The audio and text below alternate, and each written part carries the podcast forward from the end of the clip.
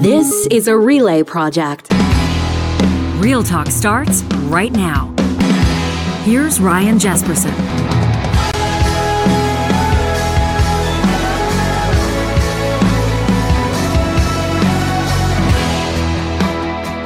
Thanks for joining us here on Real Talk. As you know, we're talking Alberta politics this week, this month, as Albertans get set to go to the polls in what's being described as potentially the most hotly contested election in the province's history. In just a moment, how much is the environment on your radar, on your list of electoral priorities, the, the things you're going to ask the politicians about when they knock on your door asking for your vote? Where does the environment stack up? Remember the outrage of course, you do. If you're a regular audience member here on Real Talk, the outrage when Albertans learned about the extent of coal exploration and mining in the Canadian Rockies, in particular on the eastern slopes of the Rockies.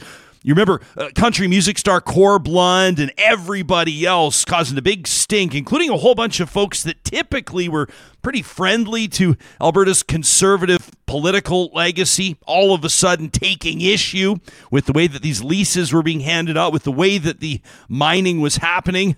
Well, there's a group led by Lund and others that are wanting to put this back on your radar. And that's where we go today in just a moment with Corb Lund in studio. This episode of Real Talk is presented by Business Career College. You can check them out online at ce.businesscareercollege.com as one of Canada's largest providers of online training.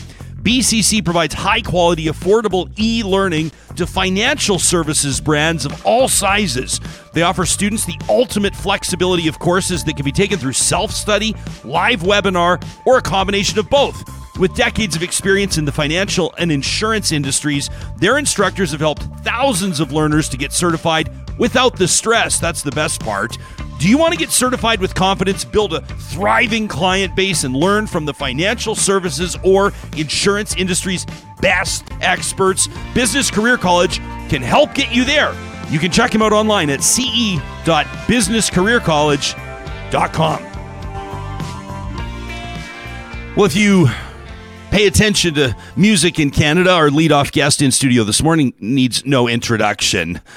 And of course, his modest spirit doesn't allow for it. Corb Lund, he of many albums, many tours, and of course, a whole lot of influence, not just in Canada's uh, country music scene, but it seems in Canadian culture across the board. Joining us in studio, third or fourth appearance on the show, but the first time we've been able to welcome you here. So Yeah. it's nice to have you here in downtown Edmonton. Nice digs right by the rink, eh? Yeah, you got it, buddy. What, what what a time of year to be right around here. What what what brings you up to Edmonton? I know that you've you've you've been playing a couple of shows lately. Some pretty cool stuff happening, including recently down in Calgary. Yeah, I was at this, I played with the symphony in a couple nights last weekend with Calgary, uh, the Calgary Symphony in Calgary. It was it was really cool. What's how, how how different is it to play with a symphony behind it's you? awesome, but it's stressful because um, you know symphonic players like that they they play with music sheet music and it's it's bar by bar measure by measure so you can't jam with a symphony a 70 piece symphony you know you gotta you gotta have all your introductions and all your spaces between verses and choruses dialed right in so because if you, you if you get out of sync with them you look like an idiot so i don't want that to happen Uh, a lot of your fans are going to wonder if they're going to have a chance. They missed that showdown in Calgary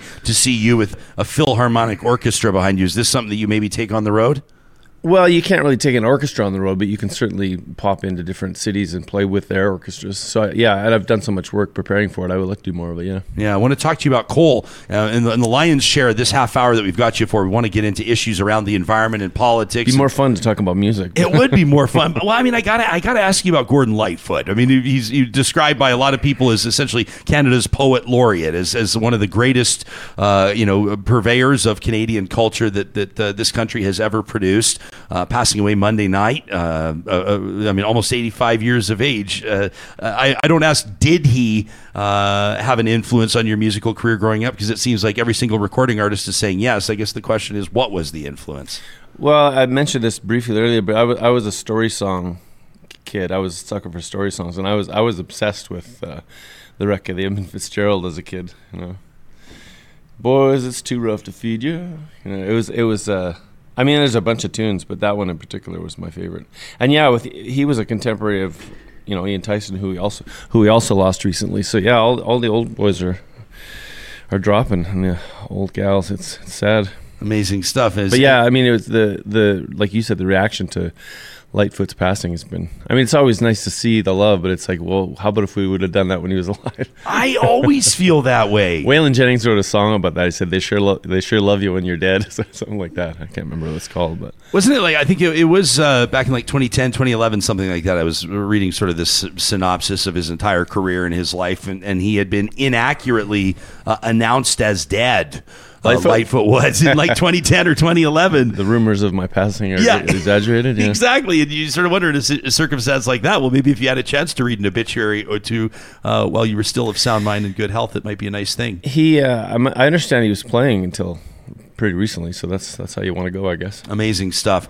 Cool. Uh, this is something you've kind of become the face of uh, this protest movement, if I can call it that, or at least the most prominent and recognizable name associated uh, with it. And, and, and, it appears to cross partisan borders. It doesn't seem to matter what political party people have supported. A whole bunch of folks, in particular in southern Alberta, really riled up about yeah. coal exploration in the Rockies, and and uh, you've been on this show several times to talk about it. Why don't you bring us up to speed on what's happening uh, right now, and, and then of course the context of this provincial election? Okay, uh, like I always say, I'm firmly nonpartisan. I don't like parties, and I don't care who people vote for. I think I think now is the time though during the election for everybody to get all the candidates from all the parties to commit to legislation that bans any kind of mining anywhere in the Rockies, because that's what the polls say that Albertans want overwhelmingly.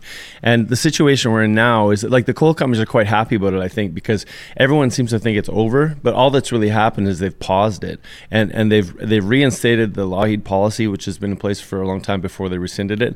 But now we've seen how they can rescind that with the stroke of a pen on five o'clock on a Friday if they want to. So what we really need is beyond policies. We need we need firm robust legislation. We we need laws to keep uh, mining out of the Rockies. And another thing that you're going to run into is that politicians like to use doublespeak and confusion and, and complexity to to leave themselves lo- loopholes. And and if you ask your candidates how they feel about coal, if they start talking about land categories or recommendations or committees or balancing coal with other energies or uh, land use policy, all that's doublespeak in my opinion. And and and all they need to say is, yeah, we're committed to having no more coal in the Rocky Mountains, period. Because I think what's going to happen probably is they're going to pretend that they, uh, some of them will pretend that they're against coal mining, but then they will eventually allow it in some of the less protected areas, like in Category 4, and that will be the foothold, and it will go out, it will take off from there, and we'll never get rid of them. And unlike a lot of the election issues, this one's irreversible. If, if we let the coal mines in the Rockies, we're never going to get rid of them. So now's the time to ask your candidates from all the parties. It, to me, to me, it should be it should be uncontroversial and and uh, bipartisan, and and the election should be decided on all the other issues that are at play in, in, in currently because Albertans clearly don't want any mining anywhere in the Rockies. So tell your politicians that's what you want. You know, you're gonna. You, you talked about the, the double speak that can happen with politicians, and, and people can get into that. I'm, I'm, I'm trying to remember. Uh, I think it was the Jungle Book, wasn't it? The old the old school Disney film where the where the kid is like looking into the eyes of the serpent, and then he kind of starts yeah. getting like Jedi mind tricked, and yeah, and that can happen to people. But but but it's not just that, and it's not just the obfuscation of the issue with with the things like land leases or categories. It's it's also uh, the very real issues around things like jobs and the mm-hmm. economy mm-hmm. and employment and the success of like coal towns. Yep. And oftentimes somebody that will stand up for something they believe to be right, like protecting the environment or protecting the Rockies, will be met with blowback. What are you going to say to the hundreds or thousands of people whose jobs will be canceled? How have you navigated that? Have you experienced blowback from your advocacy? Oh yeah, sure. I've had death threats. Actually? Yeah, on Facebook, but Facebook's a sewer, so I don't I don't really take them too seriously.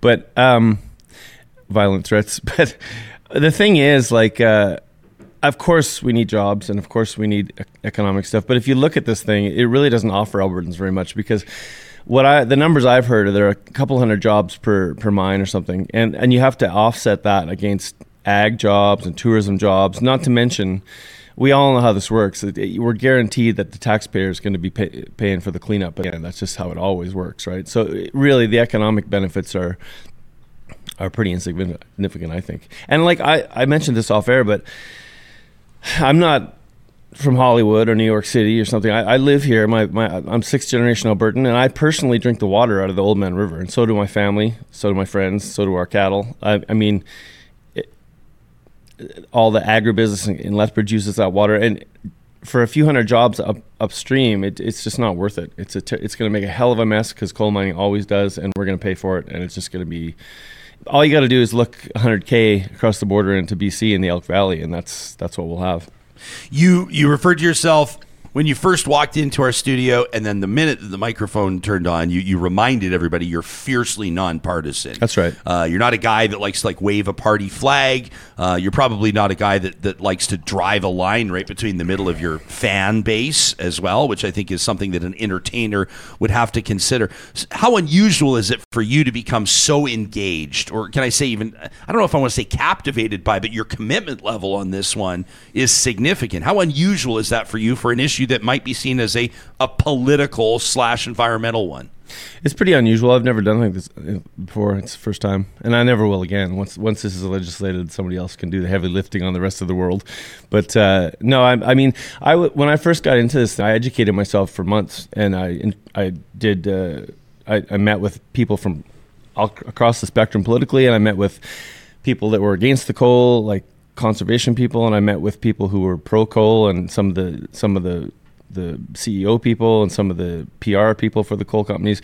And my with my limited intelligence, I assessed all the information and and I I would feel like I was lied to and and I was and I was, you know, don't worry your pretty little head about this stuff. We got it. And I, I really feel like I was uh, not honestly dealt with. And so I'm kind of, I got my teeth sunk into this thing now, and I, I don't think I'm going to give up until we get legislation. And I don't give a shit anymore about, like, I'm, I'm sure that there's been people who have been alienated by my position, and I don't care. I drink the water, and so does my family. So yeah, I mean, when it comes down to that, it's something that's very personal, right? Yeah. And oftentimes, for, for a lot of people, to state the obvious, that's what lights a fire under somebody with a specific issue is how it affects their family. Uh, has your family or have your neighbors or people that you know in that region or that part of the province uh, seen uh, the impact of coal exploration already, or is this something 100%. people are just concerned about, the future of it? 100% they have. Like, the people that brought me into this weren't, uh, you know, and I have nothing against tree hugging hippies, but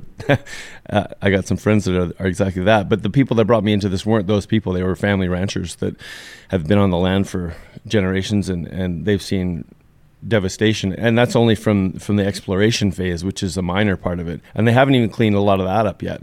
So everything I've seen has just been you know, it's like a it's like a movie, right? It's, we've seen this story a million times. Like they come in and they take the money, they take the coal, and they take the resource, and then they restructure or they you know they go bankrupt and the taxpayers left holding the bag. Eh? You've seen it a million times. Yeah, so, um, and, and I also should say that I always mention I'm I'm not anti-resource. I'm not I'm not anti-industry either. It's just that every every situation has to be looked at on its own merits. And this one, if you look at it, is a really dumb idea. It's it's uh, short-sighted and possibly corrupt, and in, in, uh, in my opinion. And um, uh, it doesn't really benefit very many people. Yeah. Uh, have you seen like with regards to the uh, you know the amount with, with with the competing things that we try to navigate and what's trying to compete for our attention and where we put our efforts oftentimes you know the way that the news cycle goes people will go oh yeah i forgot about that story. Like who right now is talking about alberta's curriculum rewrite for example? But this is a very real thing. It's a very real issue. Coal mining in the rockies people will go yeah i remember the lawn sign campaign. Mm-hmm. we talked to CPAWS which has done a lot of advocacy on that. You remember seemed like every fifth house had a, had a lawn sign for a long time mm-hmm. and then and then those have kind of come and gone, but but the story hasn't really gone anywhere. Um, over the past year, the past year and a half, how much has this stayed right on your radar? And and and have you noticed any developments that that you can bring folks up to speed on? I mean, I know some people would be surprised to know that it wasn't as though exploration stopped. It didn't come to a halt when when the outrage was happening. There was still activity that was being reported by people, including those uh, close to where it was happening. Yeah, it wasn't like. Uh you know, I, rem- I remember at the time a year or so ago when when some of the when they they paused it and and backtracked some of that stuff, they acted like we've listened to the Alberta people and we and it was really dra- they were really, in my opinion, dragged kicking and screaming away from their position only because of sheer public outrage. And and you're right, it's hard it's hard for people to uh, stay on top of these things and be and be white hot angry for a year or more because they've got hockey practice and jobs to to go to and kids to look after. I get it, but I've been I've been watching it, and the reason we're speaking up about it now, I'm speaking about it now, is is because there's election, an election happening. So that's the obvious time to bring it up. And and it was paused, but like I said, it's not. It's it's the companies are still, from what I can see, lurking in the background and waiting for their opportunity. And and like also, as I mentioned, the policy was just rescinded with stroke of a pen, and then under public scrutiny and outrage was was reinstated. But now that we know how easy it is to to rescind it on a whim. We need more than that. We need legislation. We need laws. And once we get solid laws in place, I'll shut up about it. But not only do we need laws, we need laws that are very clear and very simple and straightforward about no mining, no coal mining in the Rockies or anywhere near the Rockies. Period. Doesn't matter what land category. Doesn't matter what the what the uh, future land use policies are going to be. Right now, we want no more coal mining in the Rockies. Real simple. Make it happen. Uh, I appreciate uh, our live tuning audience is like, you know, arguably the, the several hundred most engaged Albertans on the planet. Like, I mean, I, I think I would, I would, go to the wall with that claim. And we've got a bunch of them right now. You can take a look at that monitor Corb. Uh, Corb. Uh, Sharon Morin says you got to check out this photographer, Garth Lenz. Uh, it's L E N Z. I've not seen these. I'm just seeing these photos for the first time. But if you're listening on the podcast, check out Garth Lenz, L E N Z.com, and uh, just remarkable photos of, of mining in the Rockies. It's, it's kind of I mean, to be honest, it's a bit of a gut punch, these photos, but it gives you a clear sense. I mean, these are uh, some of the most pristine lands in the country. I mean, this landscape really is remarkable. And uh, it, it, goes without saying, no matter what anybody's going to tell you. Now, I am not a coal miner, but I'm sure that there's uh, some bullshit explanation that somebody could feed us about how they would restore these lands back to their original beauty. But I think anybody with half a brain knows that that's not possible and that's not going to happen. We're talking about some pretty serious and high stakes here. Yeah, I mean, you can make a golf course out of it, I guess, or something. But like, you can't. There's no any child could tell you there's no way to reconstruct an ecosystem like that. It's yeah. silly. I appreciate you using the word ecosystem too, because it's not just the aesthetic, right? No, it's the water. talking about the water. It's the water. I mean, there's lots of dumb reasons why it's dumb, but the water is, is the reason. Like Southern Alberta is already a thirsty area, right? And you know, it, you don't have to go to Brazil or or Nigeria or somewhere or Russia far across the globe to see the effects. You just got to go across the border into the Elk Valley. And I don't, I don't, I'm not criticizing BC. That's none of my business. They can do what they want. But it's the same coal seam as far as I know. It's pretty much the same. So if you want to see the future, all you got to do is just go, drive across the border. And uh, in the Elk Valley, the the selenium contamination in those some of those rivers is is many, many, many, many times higher than what's safe for aquatic life and I know at least one town, maybe more, have had to stop using their well water because it's been contaminated with with uh, um, selenium, especially and, and other uh, contaminants from from the coal mining. And you know, even Montana is making noises about suing BC for, because they've ruined their water downstream too.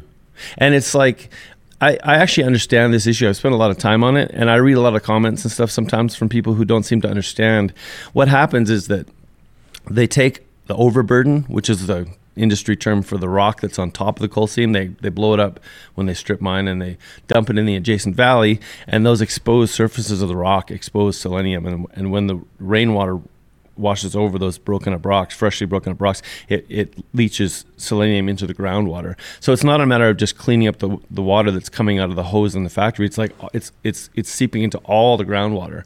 So towns many miles away can have their water affected by this, and and and they have, and it's and and you know, one of the industry leaders in mitigating this stuff has spent a billion dollars over there, and they've barely made a dent in it. So it's it's basically it's essentially unfixable, you know. So it, it's just it's a nightmare, and and it's stupid, and there's no upside, and yeah, I'm frankly sick of talking about it, but here we are. Well, we here we are, and and obviously the timing, and, and you've made it obvious is that this is, uh, you know, the, the, the 28 days where people are going to be in this part of Canada hyper focused on issues, and and the parties are going to be competing uh, to keep their priority issues our priority issues, right? Mm-hmm. And, and and and when that happens, oftentimes the election becomes you know people are saying, and even experts on this show, even experts this week on this show are saying this is going to be about the economy versus healthcare. And the fact of the matter is is is that government uh, has its hand and its influence on so many more things than that.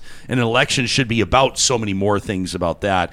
And some of the voices that I've appreciated most on this show are talking about not so much. Charles Adler talked about about it this week. Not so much do people need to vote about the issues or just the issues, but also about the leadership and who they trust with issues like this. Because sometimes a campaign doesn't have to, you know, touch on the specific policy about a specific issue, but it can reveal an opportunity for us to choose who we trust with an issue. And I think that that's the case here. Yeah, I like I said, I stay away from talking about any specifics about any parties because the, the the thing that's made this movement about the coal really significant is that it's it's been a very wide ranging coalition of people who are against it from from the left to the right and and uh, ranchers and and fly fishermen and hunters are against this and some of the irrigating farmers in southern Alberta are against it. So it's not just people on the left that are against this. So the the important thing to me is that um, this should be a unanimous issue, in my opinion. All the parties should clearly just state, yes, we're going to, as soon as possible, we're going to ban with legislation all coal mining anywhere near the Rockies and just get that off the table, right? But so far, we, we have some work to do in that department. Lou's uh, watching the show. He says, you know, we're talking about generations of farmers and ranchers. What about the Piikani? He says they've lived there for centuries uh, maybe millennia, right? Kathy says if we don't have clean drinking water, we can't survive. Says I don't understand why people don't get that. Everybody talks about water as the new oil. I don't know well, if we have to refer to it like that for people to care more about it, but water's gonna is only gonna be increasing in its importance yeah. in what we're talking about, especially in politics. Yeah, the indigenous folks have been really important in this movement too, hundred percent. I mean, they drink the we all drink the water. That's why it's a universal issue. It's not it's not a it's it's our drinking water. It's our drinking water. It's pretty simple. Yeah, and, period. And and it's like we irrigate with it, and we, you know, um, big parts of America, water is one of the biggest uh, shortages they've got going now, and it's it's coming because Southern Alberta already is is kind of stretched. Like I know the Oldman region is water allocation is a big deal. So yeah, this is uh, not not to go down story time lane, but uh, you know I remember even just as a like a you know sort of an upstart journalist and some of the stories I'd cover in in central into southern Alberta, and, and you don't really realize a lot of the issues, including water, can be off your radar until you sit in on like a, a bylaw meeting or there's an application for a development permit or something like that, and you hear people talking about the impact that, that, that a big new track or a big new shopping mall complex or something might have with regards to diverting water away or the, the tapping in of resources and, and, recognizing 10 15 20 years ago when these conversations were happening that already at that point people were sounding the alarm uh, that there were going to be issues for, for, sure. for, you know agriculture industry you know people looking to irrigate for example in southern alberta access to water issues and, and those types of things uh, now when you start talking about the the uh, potential i think the, the, the troubling potential of polluting the resources you do have um, you know it goes without saying obviously this is something an issue that needs to be relevant to everybody yeah, yeah. It's not only uh, quality either; it's also quantity because uh, you know my understanding is that coal mining is a thirsty business too, and and they need to get water from somewhere, and they're up around the headwaters of the Oldman. So you know where that's obviously going to come from the river. So not only you know not only is there a quality issue, they're going to they're going to be no matter how they phrase it or, or frame it, they're going to need to take water out of the river. I think yeah. to, to do the mining. And, and as far as the quality thing goes, seriously, if people are interested, they should just Google Elk Valley coal mining, you know, finding company. You'll you'll find what's going on over there. It's it's a mess. And again, I, that's BC's business, but I, I just pointed out because that's our future if we want to if we want to go down this road. I see that the, the Narwhal's done some reporting on this. Uh, people can check out the narwhal.ca. Uh, coal mining, big business in the BC Rockies, they say, talking about four proposed projects undergoing review. That was in April of 21, so about two years. Sorry, in BC or Alberta? Uh, they're saying in the BC side of the yeah. Rockies. Mm-hmm. Yeah, they say if projects you know, are approved, four. I don't have I don't have your list of questions there, but give me some of the hard ones because I mean I if there's some if there's some negativity here, I'd like to address it. There's, like there's not. Okay. like I don't, I don't mean to disappoint you, but it's like a reasonable, informed audience. Okay. Um, I'm, I'm, I'm surprised there's not maybe more trolls on this, but but a lot of people are just talking about yeah, people are talking about coal dust, how that's a big issue. Well, a lot of people are talking about lobbying. Well, there's been some issues in an area called Win- Window Lake, I think, where where they have coal contamination from coal mines that aren't even in Alberta. It's it's it's coal dust that's blowing in from BC, and that's without even mining here. So you know, good luck when we actually start mining. But it, the reason I ask for the neg- negative questions or the challenging questions is that it's important to talk about those things and address them because I, when I read the forums and stuff, I, I unfortunately have educated myself on this issue, and I I've found that I know more about it than some of the politicians I've talked to, and I'm not proud of that, but it's it's true. And and I like to talk about the, to people who who are who have uh, hard questions about it because there, there aren't. This is an issue that I mean there there are a few negotiable points to it, but I, I wouldn't have got behind this if it was like when I first spoke about it. I thought, well, it's my job. It, it was done under the cover of darkness, like the on a Friday afternoon. It was rescinded, so I thought, well, my job here is to make this uh, clear to people what's going on. And if if eighty percent of Albertans would have said no, we want the mines, I would have shut up. But they haven't, and most most people don't want them. But it's interesting to me to talk to people who are in favor of it to have a reasonable discussion and explain to them why I think it's a bad idea. And and in most cases, I feel I've, i can be successful doing that because other than the people people that want the jobs in the mines, I, the people in Crow's Pass don't like me, and I, I can shoulder that because and I understand their position, but it's just not worth ruining the water over a few hundred jobs. And uh, the besides them and the politicians, I don't know of anybody else who wants them. I and so you know it's it's a it's a, to me it's a fairly black and white issue. So it kind of feels like you know like being pissed off that your job at the cigarette factory is being phased out. You know what I mean? Well, like I understand. Had, uh, no, but but honestly, like really, like if somebody in Crow's Nest Pass doesn't like you because you're trying to protect the water supply for your family's operation, but they're afraid that they might. Uh, and and I again, I don't mean to be an asshole and sit here and like you know write off someone's concern that that they're you know that what they've dedicated their career to or what their skill set lends itself to is being phased out. I can understand. I mean,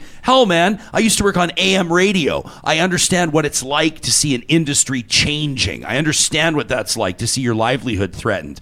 But at the same time, this one to me, to be quite honest, seems indefensible right? I mean, how about this one from Mark Doran? I don't know if the name resonates with you. Does a lot of work on like orphan wells stuff. This guy is really uh, a fierce advocate for Albertans, wants to see more accountability from Alberta's energy regulator.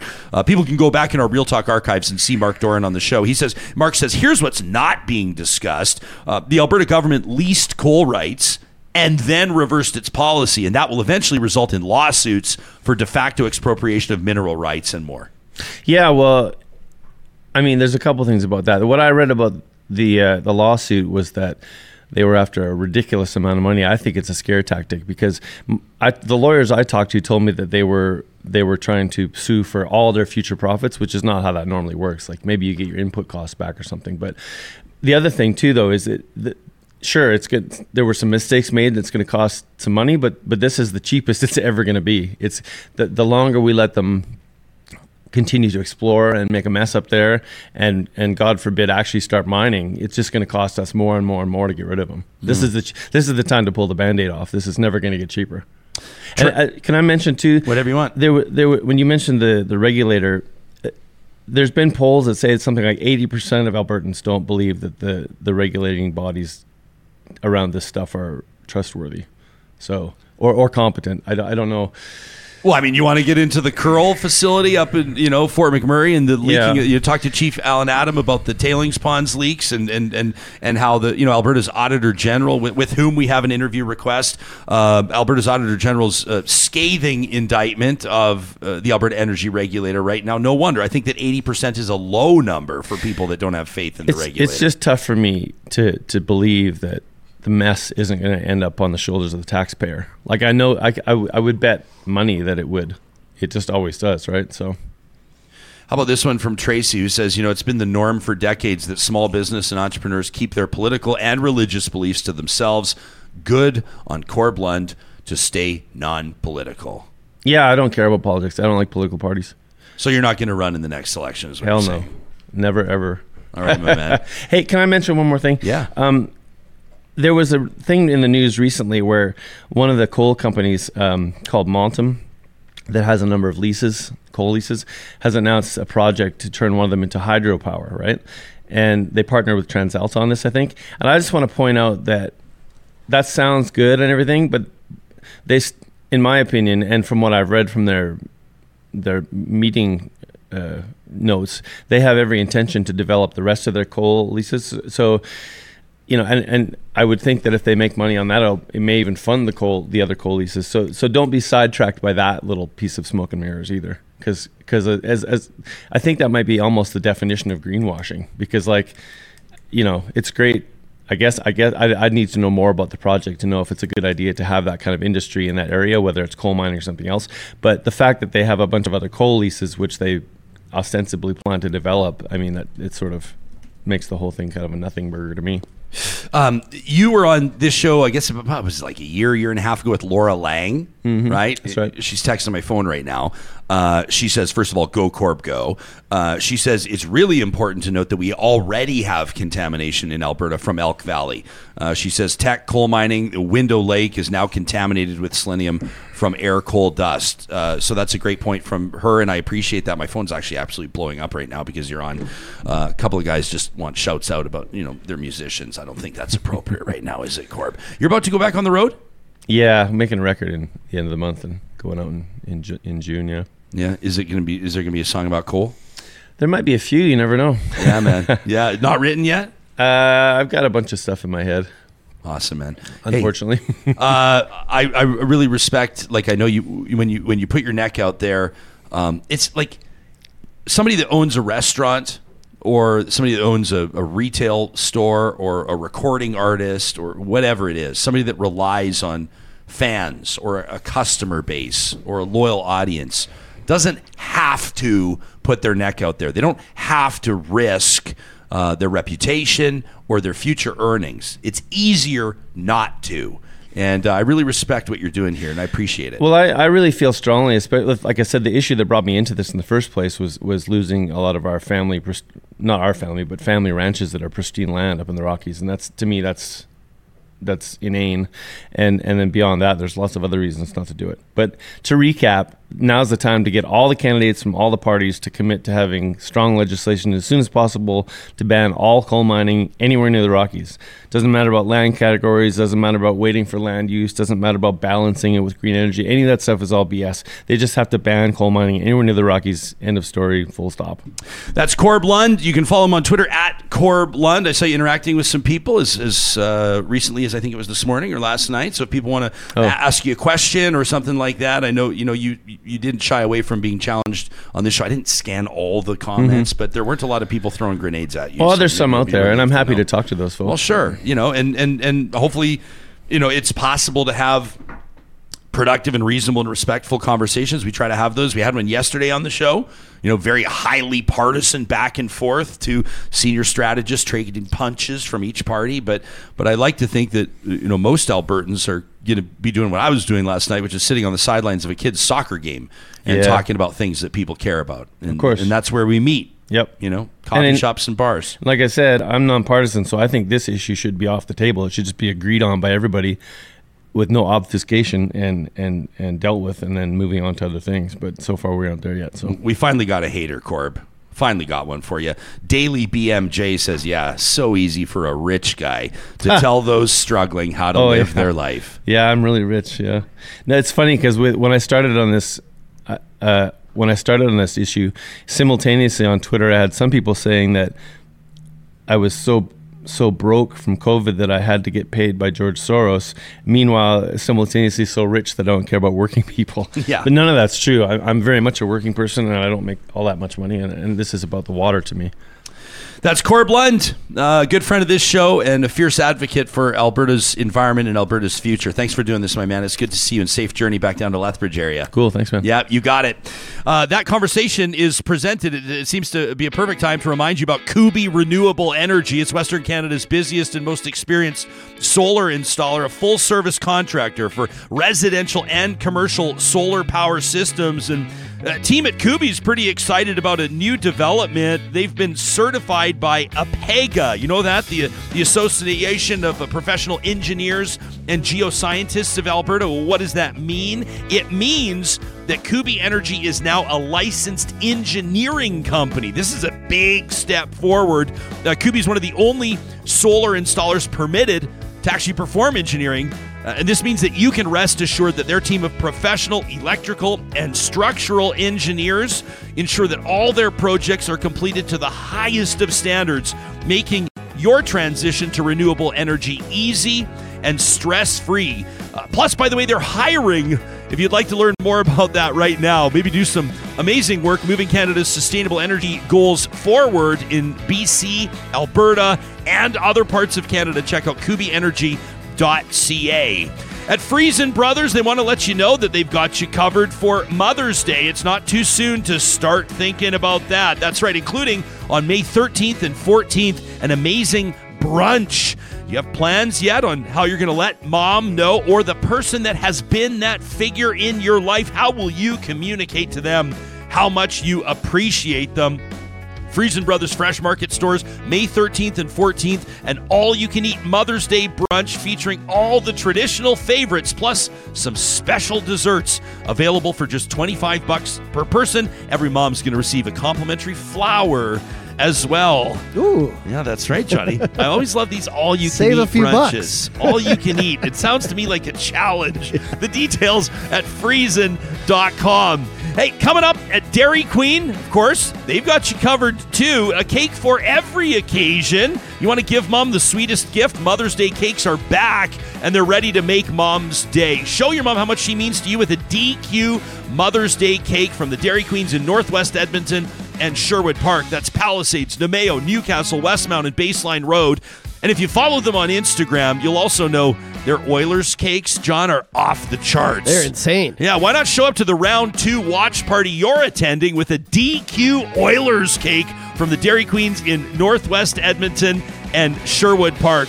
Also, wanted to take a second to mention our good friends at Athabasca University. This is Canada's open university and one of Canada's most reputable research centers. Coming up on tomorrow's episode of Real Talk, we're going to talk to a professor and a podcaster out of Athabasca U and find out how her personal history, as well as Indigenous historians and the study of Indigenous issues across Canada, are changing with technology and a better understanding of some of not just where we've been, but insight into where we're going. There are so many things happening at Athabasca University. There's bound to be a fit for you. World class accredited online programs and courses with the flexibility that other universities simply cannot offer. You can learn more about how AU works today at athabascau.ca. Coming up on Saturday, it uh, kicks off essentially the race to the Triple Crown. You don't have to be a die-hard horse racing fan to be captivated by what happens at the Kentucky Derby. We're going to be talking in just a second to a member of the Canadian Horse Racing Hall of Fame, the author of a new book, The Turcottes, that tells the story of a Canadian family, a Canadian family that produced the jockey that rode the greatest racehorse of all time to that Triple Crown back in 1973. Of course, we're talking about Secretariat. Our native and Secretariat is last again as they move into the first turn. They're into the turn. Ecole Etage has it by two lengths. Torsion second by a length, and then Sham third. Sham under an easy hold right now. But here comes Secretariat. He's moving fast, and he's going to the outside. He's going for the lead, and it's right now he's looking for it. Ronnie Turcotte sends him alongside Ecole Etage. They're on the turn. Here's the race, folks. Secretariat trying to hold it, and Sham is driving to get him. These two are beginning to open a few lengths as our native settles into third, and he has about three lengths on Ecole Etage. Head of the stretch, Secretariat, two and a half. Sham under a strong left-handed whip, and he's making his run now, but it's still Secretariat holding on. Secretariat by two lengths. Sham driving second. There's a strong left-handed whip again by Pincay. He goes to it time and time again, but Ronnie Turcotte has his whip put away, and Secretariat has him put away. He's beginning to draw away. It is Secretariat. He's coming to the wire. He wins it by two and a half, almost three. I could listen to calls like that all day long. Now, that was Secretariat at the Preakness Stakes. That's one of the three you got to win. Uh, to win that Triple Crown, it all starts with the Kentucky Derby. You don't have to tell that to Curtis Stock, uh, a Hall of Fame writer and our guest in studio. Hey, congratulations on the new book, by the way, uh, The Turcottes, the remarkable story of a horse racing dynasty. This has been something that you've been writing about, a passion of yours for a half a century, Curtis. Yeah, I've been writing about thoroughbred and harness racing for about 50 years. Been a long time. Uh, what's uh, what is it about the Kentucky Derby? I mean, aside from from, uh, from from the style of it and the traditions of of the special beverages that are served and the fascinators and the and all that kind of stuff. What is it about the Kentucky Derby that sets it apart that makes it so special? Well, it is. It's just uh, it's been one of the you know the race that people associate with with horse racing is the Kentucky Derby. It's been around for 144 years. Uh, some great horses have run it, and some great horses have won it. But it's uh, it's the it's the big day. What was it about Secretariat? Uh, if I understand correctly, if I if, if my research is correct, Secretariat still holds the track record at the Kentucky Derby. This is one we're And coming up on the Preakness 50 and the year Belmont. and the Preakness and the Belmont. Yeah, 50 years later, he still holds all those records. What made this horse so special? Well, he was just the most fascinating, greatest horse of all time. He had a big rear end on him, and when they did an autopsy after he died, they found out that his heart was twice the size of a normal horse's heart. Actually, Actually, twice the size, his heart. So, I mean, he, he was able to get more oxygen, and uh, he was just built just powerfully. I remember reading somewhere where they said that Secretariat had uh, muscles in his eyebrows. So, Uh, this is. I feel like this is an interview. Every once in a while, I'll say this to the audience that if you're if you're watching or if you're listening to this interview on the podcast, we encourage you to to switch over to the YouTube broadcast because we've pulled some some archive footage, Yeah. uh, some really special footage that's 50 years old as of this weekend, um, including, uh, of course, that that that remarkable debut at, at the Kentucky Derby, the, the career of a racehorse. Uh, I mean, I mean, obviously you can you can expand on this idea, but really. Uh, Secretariat's career in particular really limited, right? Very He- short, yeah. Retired at a, at a young age. I saw that he sired Mm. more than 600 uh, colts, which is was really amazing. But a, but kind of a, a, a big debut, and then and then the career, almost the racing career, almost done as quickly as it began. Yeah, he only ran until he was three years old. And Ronnie Turcotte, the rider of Secretariat, told me that Secretariat was just getting good when he retired, that there was no telling how good he really could have been. And he was going to be a better horse on grass than he was on dirt. He won his last two starts on grass, including the Canadian International at Woodbine, was his last race. And he was just a powerful horse. And Ron said it was a shame that he had to retire Why did he retire? Why would they have retired this horse so young? for money, for syndication, to stand him at stud and not take the chance of him getting hurt. Right, you don't want him breaking his leg and, and Yeah. having to make a tough decision there. So his last race was run in Canada. I didn't know that. Yeah, the Canadian International at Woodbine. Yeah. Okay, so I don't want you to roll your eyes, but I want to disclose something to you just so you know. I stayed up late last night before this conversation watching a 13 year old movie. You can find it on Disney Plus. Secretariat. Have you seen it? Yeah. With John Malkovich and Yeah. Diane Lane. And Yeah, it's, it's a great it's movie. really great. How, how how close to the truth is it? Very it- accurate. Okay, so we're, we're talking about this Ronnie Turcotte, this jockey that that uh, that that maximized or that brought out the most in Secretariat. It's a very special relationship between jockey and horse. Oftentimes, as I understand it, in horse racing, uh, a horse could be ridden by a number of different jockeys over the course of its career, but that was not necessarily the case with this horse, was it? No, Ron Turcotte rode him in all of his races except for his first two and his last one. They put an apprentice on him in his first start, and he got into trouble and lost. One of the few times that he lost, and then he got a suspension. Ron did, uh, and couldn't ride him in the Canadian International. Uh, Ron Turcotte, a Canadian. Yeah, from Yeah, New Brunswick. So you didn't write this book. I want to be clear uh, about Secretariat. No. There's a whole bunch about Secretariat. Yeah. And we're talking about it because coming up this weekend, the 50th anniversary of Secretariat's win at the Kentucky Derby. Uh, This year, the 50th anniversary of his Triple Crown win at the Preakness and the Belmont as as well. But but why write the book about the Turcottes? What's so special about this family? Well, there was five brothers that became jockeys from a small, impoverished town of Drummond, New Brunswick, which population of only 700. And five of them went on to become some of the greatest jockeys in the world, especially Ron. But it was just a complete accident that it had all happened. How did it come about? Well, Ron uh, left. He was in, is, lived in a in a lumberjack family, and he spent all his time in the forest and the woods chopping down trees. But he had enough of that, and he went to Toronto to try to get a job. And he wound up uh, him and his buddy Reg Pelche picking worms for and golf courses and cemeteries, getting three dollars for a thousand worms, and that wasn't making them rich. And so they were broke, and they're ready to go back home. And Ron came down the stairs of the boarding house that he was living in, and he watched. And the landlord was watching the Kentucky Derby. And the landlord said, "You know, that's what you should be doing." And Ron said, "What?" He said, "Being a jockey." And Ron said, "What's a jockey?" And the landlord said, "The little guys in the white pants." yeah. And so they went. Reg and Ronnie went to Woodbine the next day. Somehow got jobs, and uh, the rest is, of course, is history. They in two years, Ron was the leading rider in Canada, and he was a leading rider the following year as well. I'm gonna I'm gonna use a word that's unfair, and so I need you to correct me. But he had a bit of a reputation as being a little bit reckless, didn't he, or unpredictable, or or daring in how he would He was uh, daring. ride these horses. He's very aggressive. He's a very aggressive rider. He's a very strong rider. He had like a 42 inch chest and a 28 inch waist. So he was he was a very strong rider. And and this was uh, what what was so masterful about the way that he rode Secretariat. Actually, Johnny, can we? This is where, where was the big huge win, the thirty length win? Belmont, That's Belmont, right? length. Johnny, can we load up that video, the other clip? I just I love these old calls. This call from the track. So this is again fifty years old. Here's here's Secretariat winning the Belmont in in absolutely remarkable fashion, a portion of the race. They're on the turn. Its Secretariat is blazing along. The first three quarters of a mile in 109 and 4 fifths. Secretariat is widening now. He is moving like a tremendous machine. Secretariat by 12. Secretariat by 14 lengths on the turn. Sham is dropping back. It looks like they'll catch him today as My Gallant and Vice Prince are both coming up to him now. But Secretariat is all alone.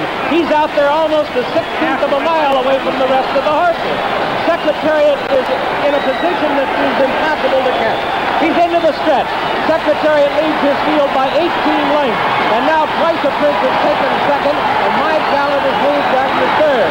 They're in the stretch. Secretariat has opened a 22-length lead.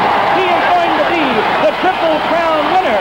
Here comes Secretariat to the wire. An unbelievable, an amazing performance. He hits the finish 25 lengths in front. So the call says 25 links. I've read that it was almost 30 It plus. was 31 links. 31 links. Like, p- can you put that into perspective? Like, size of a football field. so if if that was a hockey score, uh, and this is the Belmont Stakes, this is Yeah. not a joke. This is not a bunch of horses running for the first time. Is Right. is the hockey score like 10 to one? Yeah, 100 to 1. 100 yeah. to one. Yeah. So so what did Ronnie Turcotte bring out in Secretary? What did, did he just get out of the way? Am I oversimplifying the art of jockeying? No, that's what he said. He said he just uh, he was a passenger. They strapped him on, and uh, he let Secretariat dictate the way he wanted to run. Like a good jockey can't make a bad horse win, but a bad jockey can make a good horse lose. Yeah. Wow. Uh, so, hey, where do you think, like, when you look to the Kentucky Derby today, in 2023, it's coming up this weekend. Obviously, there's going to be millions of people watching it from all around the world. With regards to where horse racing is at now, as opposed to where the sport was at when Secretariat was dominant, or back in the 1930s when there were other Triple Crown winners. I think there's been about a dozen of them uh, throughout history.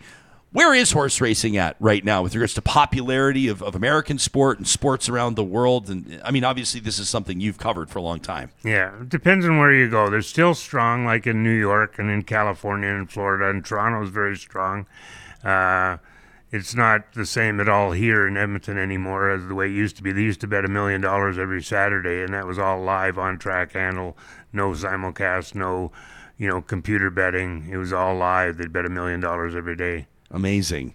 Um, so this Turcotte family, uh, ultimately, I mean, I think if you, you know, a book like this, and there's been high praise, um, including from some very notable sports writers like Roy MacGregor, for example, that says no one but Curtis Stock could write this book, which is which is pretty high praise. You know it to be true that the average Canadian would not be familiar with the Turcotte family legacy. No, This is these, the, we, we don't look at them and talk about them like the Sutter brothers out of Viking Alberta Right. as an example, right? Yeah, I know it's a largely unknown part of Canadian history. You know, like I mean, these these five brothers going on to great things, and it's a story of triumph and tragedy too, because bad things happened to all of them. Yeah, including Ronnie Turcotte. Yeah, paralyzed uh, from the waist down in the spill in New York in 1978. Yeah.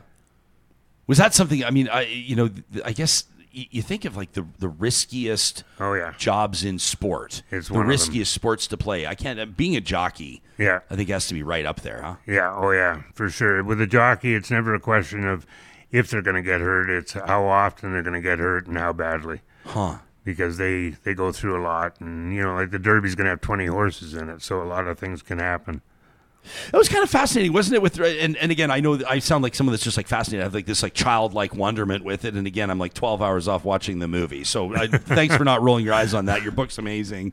But the field at the Belmont Stakes there, where, where, where Secretariat runs away with it and wins by more than you know 31 lengths.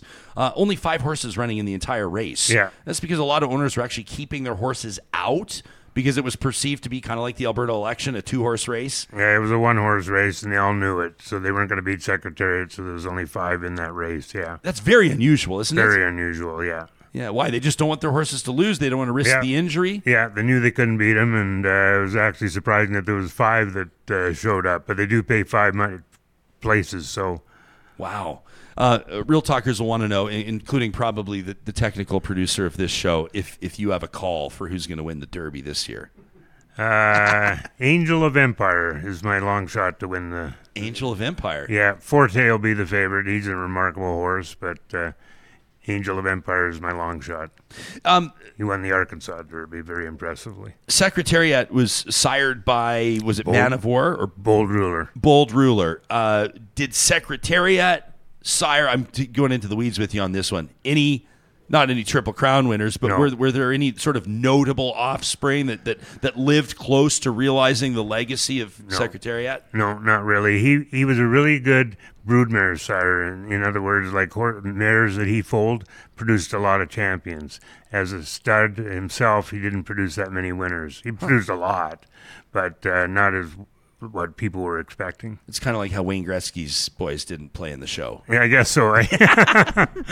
Hey, Curtis, congratulations on the book, man. Uh, the Turcottes, the remarkable story of a horse racing dynasty. People can find it anywhere they get good books, and they can follow you on Twitter at Curtis J. Stock. Obviously, you do a lot of golf writing as well, and uh, you got a radio show, a golf radio show with my pal Murray McCord on the weekends too. TSN 1260. People can check it out. yeah, Sunday mornings, eight thirty. All right, buddy. You and me, let's get on the golf Let's course this do year. it. I Yeah, look forward to it. it. Yeah, hey, that'd be great. congratulations on the new book, and thanks for hanging out with us. Thank you very much for having me. You got it. That's Curtis Stock, the new book, The Turcottes, the remarkable story of a horse racing dynasty. How cool was it for you going through that that archive footage It was yesterday, amazing. watching those horse yeah. races? And and like I said, watching that video uh, of the I, and I think somebody commented that like if you just hear 30 lengths or 31 lengths like like in your head you can't picture it but when you see how far you like that doesn't happen anymore No. That's, that is just incredible yeah I mean, they're- they're saying like like Curtis says, like he's a football field away from the rest of the field. I mean, just unbelievable stuff. Yeah, 80s Fanify says without that footage, it would be hard to actually believe that finish. Uh, and Lauren, Lauren says, "Can you imagine Jack Michaels, the voice of the Oilers, calling that race down the stretch down the stretch? This is why you love horse racing." All right. That interview is presented by our friends at Complete Care Restoration. They're the ones that built this studio that we're working out of every single day. And uh, Johnny and I watched them work. Like we were in here watching them work because we needed to make sure that everything was unfolding as we needed it to, and and that also gave us a front row seat to see how they operate and how they hold themselves accountable. When it comes to fire damage, flood damage, mold, or asbestos removal, oftentimes you're talking about your most important space, your biggest investment, your home. Uh, maybe it's your business. If something goes sideways, if you find yourself in an unenviable position, don't mess around with who's going to do the restoration. Give Complete Care a call today at 780 454 0776. They come with our passionate and unreserved endorsement. That's Complete Care Restoration. At Local Environmental Services, they want you to know if you're a business owner or a decision maker in Edmonton and area, Whitecourt and area, Regina and area. It's time to check out localenvironmental.ca. Why? Well, number one, it's a family owned business. A real human's going to answer the phone when you call. Number two, they understand the value of keeping it local. That means that their commitment to local communities where they live and work is unparalleled, let alone when you're dealing with the big multinational competitors. My heart is warmed every time I'm driving through back alleys or behind big establishments and I see those telltale green bins with the local environmental logo. Join that team, of course, that's paying less and getting better service by visiting localenvironmental.ca. Don't forget Trash Talk coming up on Friday. We've got some real bangers, Johnny. Oh, yeah. Emails to talk at ryanjespersen.com. That's presented by Local Environmental Services. At Apex Automation, they're putting out a call to not just Canada's most experienced and best automative, uh, automated uh, professionals, and of course engineers, but those that are just graduating, the bright, young, talented engineers of today and tomorrow that are looking for work. Apex Automation is hiring, and right now they'd love to talk to you if you're interested in engineering, fabrication, automation, or Industry 4.0. Take a step in the right direction for your career today by visiting apexautomation.ca. We're really excited to be partnering with and supporting Northwest Fest. This is Canada's longest running independent documentary festival. The International Documentary Festival at Northwest Fest is pairing up with and partnering with the Rainbow Visions Film Festival. As a matter of fact, they're screening back to back. So Northwest Fest kicks off on May 4th. That's right, that's this week. Uh, it's the one you're not going to want to miss. Tomorrow, the big launch, and it runs all the way through to the 14th. 10 days with more than 20 feature films, all of them screening at the historic Metro Cinema. You can check out the full lineup, individual tickets for all films available at northwestfest.ca, including only in theaters. Yeah, it's being described as one of the best movies of the year, a beautiful love letter to independent movie theaters and the fight for the legendary theater in LA, a chain trying to stay alive, especially after the pandemic. That's only in theaters. Just one of the feature films you're going to want to check out at Northwest Fest. Get your tickets today at northwestfest.ca. I've heard that only in theaters film is supposed to be amazing. Uh, you, you wonder if people I heard are, it's only in theaters. Way to, way to go, John. Very well played.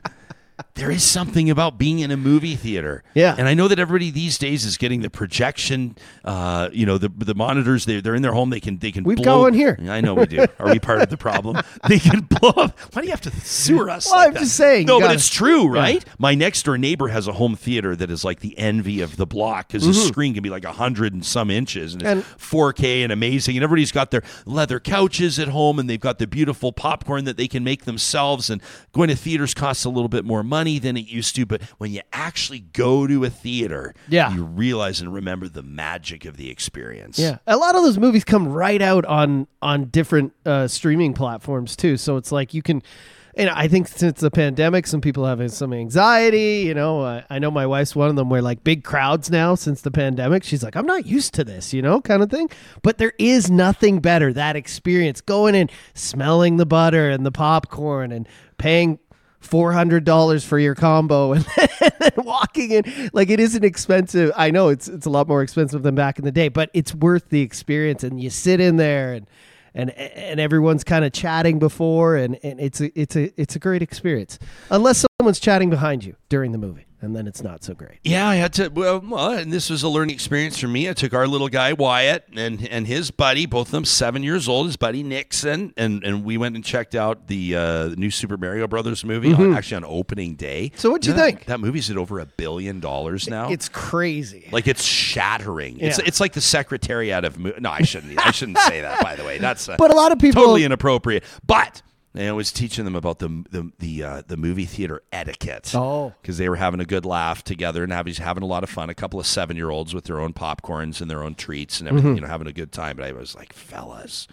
You know, I said, you know, I said to Wyatt, you want to, you want to know how serious this is? I said, did you notice that I haven't been on my phone once in like two hours? It's He weird goes, that you "Oh, bring yeah, that up That is very weird. because I last movie I went to, The Batman, the new one, uh, with what's his head from uh, from the Twilight. Series. Robert Pattinson. Yes. Yeah. So loved the movie. Didn't know it was gonna be two and a half hours. So about two hours in, I just looked at my phone just just to check the time because I'm like, this uh, this is running really long, is it not? You never know if you got an email or an emergency. So Sure. just turned on my phone for two seconds, but the light from it, Oh yeah. The guy behind me kicked my chair. Really? Yeah, it just gave me one swift kick, and I didn't even say anything. I knew exactly what he was talking about. I just grabbed my phone and put it down. But like people, when they go and pay that kind of money, they want to have the whole experience. They want no distractions, and you're right, there is an etiquette to it. Yeah, uh, I love this comment from Scarchus Guitars in our live chat, and and this this is like it's it's kind of in a way like an underhanded compliment, except for I know exactly what you mean. I know exactly what you're saying. They say that that interview with Curtis Stock was way more interesting than I expected.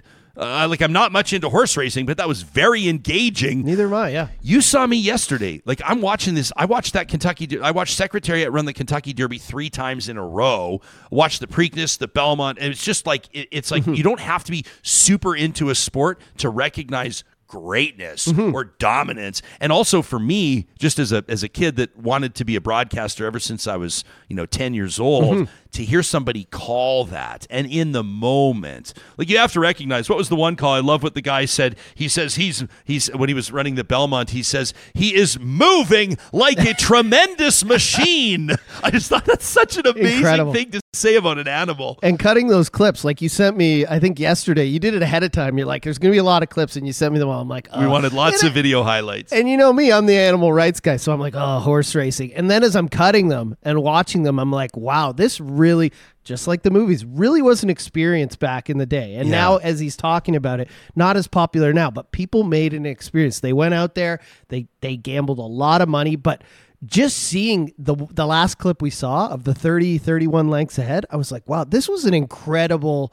animal heart two size two sizes the, like that's, right out of a fairy tale two sizes the size of a normal horse That's incredible. Can, can we, you want to talk about the animal racing for a sec? It's real talk. I'm not. I don't know that. It's just the thing I would ne- I would never go and support the horse races, but I, even I was kind of enamored. I was I was drawn in watching these clips. Now, someone will say, and and like just just let's be honest. So some people, advocates for the sport, would say these horses Are are, taken are better born well, yeah. well for sure, but like they're born and bred to run. They want to run. Mm-hmm. They're kicking the stalls. They're competitive. This is what they're born to do. They want to do it. Mm-hmm. Um, and and then detractors or, or you know critics of the sport would say, obviously, w- what do they want to do? They want to run and snap their leg and get you know shot behind a tarp. I don't think so, right? And and obviously, I think it's it's more controversial. I think it's safe to say, Yeah. uh, sports like chuck wagon racing, Yeah. where accidents are more frequent and it does happen. I personally love chuck wagon racing. I love it. I also know that some people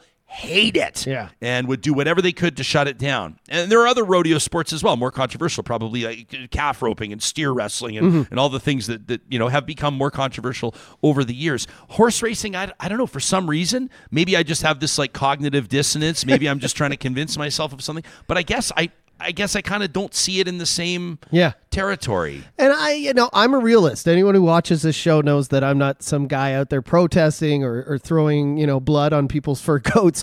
But for me, like I always think, and I know this is like again fairy tale thing that, like you were saying, I think all horses, all animals in general, the main thing they want to do is roam free. But I'm also a realist, and I know that that that's not how it is anymore. They're tr- they're trying to live a life with humans on the earth. Um, but again, I, I'll stay away from that because I don't want to get into that. Just watching those clips, even I was like, I was amazed Yeah. at, like you said, this horse that was born to run and did it better than anyone else. Like those records are never going to be broken, Ryan. No.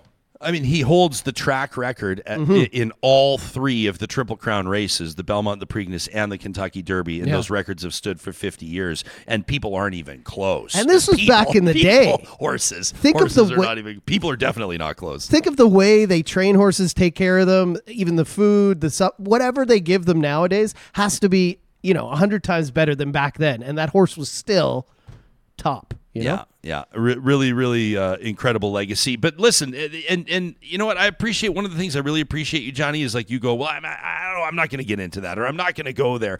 I think it's okay to do that, and this show encourages that, right? Like like yesterday, um, you know, I talked to Erika Barootes after our uh, our, our episode, and uh, her what do I call it? Like well, it wasn't a dust up. I mean, it was.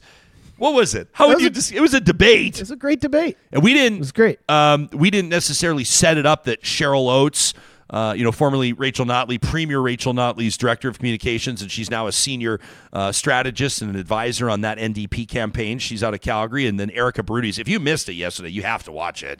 Uh, Erica was Premier Danielle Smith's principal secretary for a time, and now she's down in Calgary helping quarterback uh, their Calgary efforts on the United Conservatives. And we we set it up as though like we're going to go back and forth. We're going to talk about the issues. And then it just sort of like right out of the gates, just it's like somebody, you know, like the guy that doesn't go camping that often and then he starts the fire with Yeah. gasoline. they understood the assignment. Like you didn't get a word in edgewise, but it was great because it was back and forth and they let each other speak and and they counterpointed and it was probably one of the best debates we've had in a long time. I agree. show. And so Erika was laughing after the show. I mean, she's she's used to taking fire, and she's no stranger to it, and she was perfectly fine with it. I saw that somebody uh, she brought it to my attention. Somebody had described her as a pebble in their shoe, uh, and she thought she got a real kick out of that. But I said to Erika, one of the beautiful things about this audience is that you're going to have people that are full blown left wingers. You're going to have people that are absolutely unapologetic right wingers. You're going to have a whole bunch of people uh, whom I firmly believe represent about 85% of our population who are other,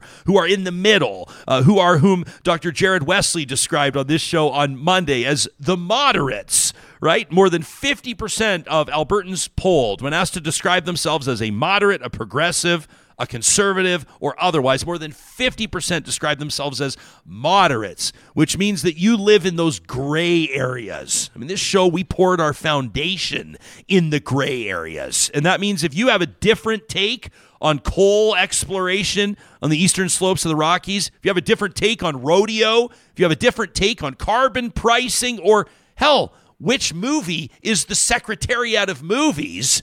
We want to hear from you to talk at ryanjespersen.com.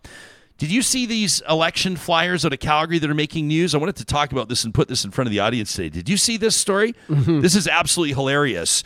Uh, and I don't know that everybody will find this funny. Uh, I'll describe this for people listening on the podcast. If you're watching us on YouTube, thanks to everybody that subscribes to our YouTube channel, by the way. Uh, you can see it for yourself. These are orange colored, NDP colored flyers uh, that are going around out in mailboxes in Calgary-Currie. Uh, this is from the Twitter account Viper26, uh, who has shown this uh, this uh, election uh, material, this this promotional material for the United Conservatives that wound up in their mailbox. They say they're having people distribute flyers in NDP colors. Asserts this person. They know that if people realized this was a United Conservative flyer right away, it would go straight into the recycling bin. But this is amazing, John. They actually use NDP branding. Look at this a photo of Rachel Notley, not Danielle Smith. Uh, they say describe her as Rachel Notley, a member of Jagmeet Singh's Alberta NDP. They use the, the letters Alberta NDP. They describe it as a mortgaged future and ask, "Can you afford Rachel Notley?" Now, some people are saying that this could actually violate uh, some of the Oh, really? rules. Or now, I don't know if that's valid or not. I'm sure that there will be some sort of complaint lodged with the election commissioner. Uh, but this just goes to show, um, and I actually think it's kind of a cheeky tactic. Like part of this makes me snicker. Well, they're Part going of right this- towards NDP they're- supporters they're to getting read creative. it. Right? Yeah. They're getting creative, and they're they're trying to reiterate that messaging. That messaging that is.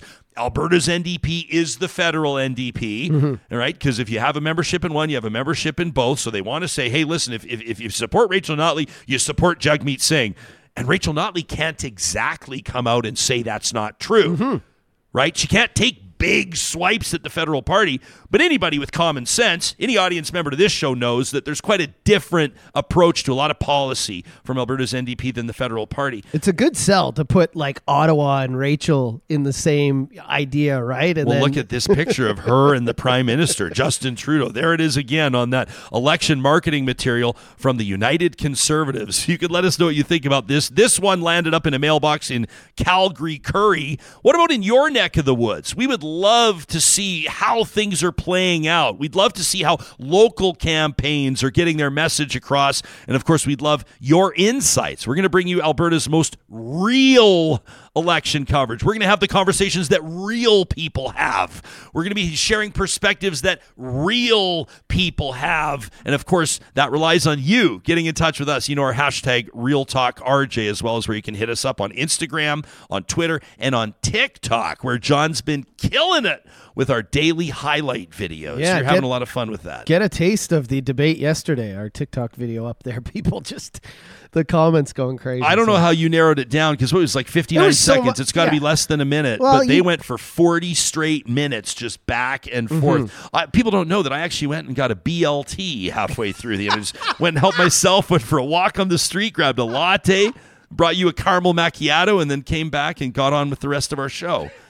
These conversations happen because of amazing sponsors that we would love for you to support. And that includes the team that we're working with literally right now on our own outdoor space, Eden Landscaping. We're trusting them with our budget. We're trusting them with our dollars and, of course, our biggest investment. That's our home. Our backyard's just not delivering in the way we need it to. Quite frankly, it looks terrible because the dogs that we love well, they, have taken their toll, and uh, live grass, John, is no longer feasible. Plus, we've got kids that are growing up and need a more uh, appropriate play area. These are the priorities that we've told Eden Landscaping about, and of course, we gave them our budget. We put that number down on a piece of paper, and watching them work around our needs, our dreams, and our budget has been a real treat. They could do the exact same thing for you in your biggest investment, your most important space bringing it to life like they've been doing for more than 20 years. It's Eden Landscaping, and you can find them online today. It's Mike and his team, Andrea, and the rest of the talented folks there at Eden Landscaping. It's landscapeedmonton.ca. Uh, I think that you and I can let real talkers know that at some point this month we're going to be taking the show on the road and uh, there there are still some details to be determined. Mm-hmm. But we're looking forward to on a future Wednesday, not too far from now, bringing you coverage live from Jasper National Park. It's going to be incredible, possibly a full week. In the meantime, we're going to go out to Jasper National Park in a bit of a different way. It's part of our tradition every Wednesday. If you know, on this show, we call it My Jasper Memories. And there's a really, really neat, I mean, sometimes we talk to you about the history of the region. Sometimes we talk to you about uh, some of the you know, natural wonder that lies in wait, whether it's our favorite fishing spots or our favorite hiking trails or maybe some of the historical interpretive opportunities. But this week, we want to talk to you about a, a new festival that's coming up. It's the Uplift Mural Festival in Jasper. And this is a totally different and very cool way to experience art in Jasper National Park. This is just year two of this mural festival. It runs from May 1st, so it's just kicked off through till May 20th. Three renowned muralists will be creating pieces of art on the walls of Jasper. Now, I want to direct you to the Uplift Festival Instagram account. If you're watching or listening to the show, you'll find it in the show notes uh, on podcast or on YouTube. These three artists that are going to be taking the application of their talent to an entirely new level. And this is an opportunity for you to visit Jasper through the month to see the progress as these walls transform. So they've just started a couple of days ago, and they're going to be going on for the next few weeks. These mural artists, Ola Volo, Alex Kwong, and BB Isku, uh, are going to be putting their unique talents on display, of course, in a permanent reminder of how art can coexist with natural beauty in a place as magical as Jasper National Park. Now, you're encouraged to visit Jasper not once, maybe twice, or even three times to see how this all plays out. And of course, we want to make sure that you have all the information that you need to make that visit memorable. So, the number one thing you can do is go check out jasper.travel. But again, at the uplift.fest.jasper account on Instagram, that's uplift.fest.jasper Jasper on Instagram. You can get the latest updates. You can learn more about these three artists, their personal stories, the motivation behind how they apply their talent to what they do, and of course, some of the meaning. Some of it they'll want us to interpret for ourselves, but some of the meaning behind the masterpieces that they will create for future, forever in Jasper National Park. My Jasper Memories is presented by our friends at Tourism Jasper. If you're going to be out there in the month of May, we'd love for you to put it on our radar on Instagram, on Twitter, your photos and videos, hashtag MyJasper and Real Talk RJ, and you could see your Jasper memories featured right here on the show. Coming up on tomorrow's Real Talk, it's Mental Health Week. You know, we talked last week about anxiety and the mental health implications of climate change on teens. We're going to talk to an Alberta educator who has made this his calling, helping young people navigate the complexities of the reality of environmental change. Plus, a U, an Athabasca U podcaster. We're going to be talking about history, present, and future of storytelling.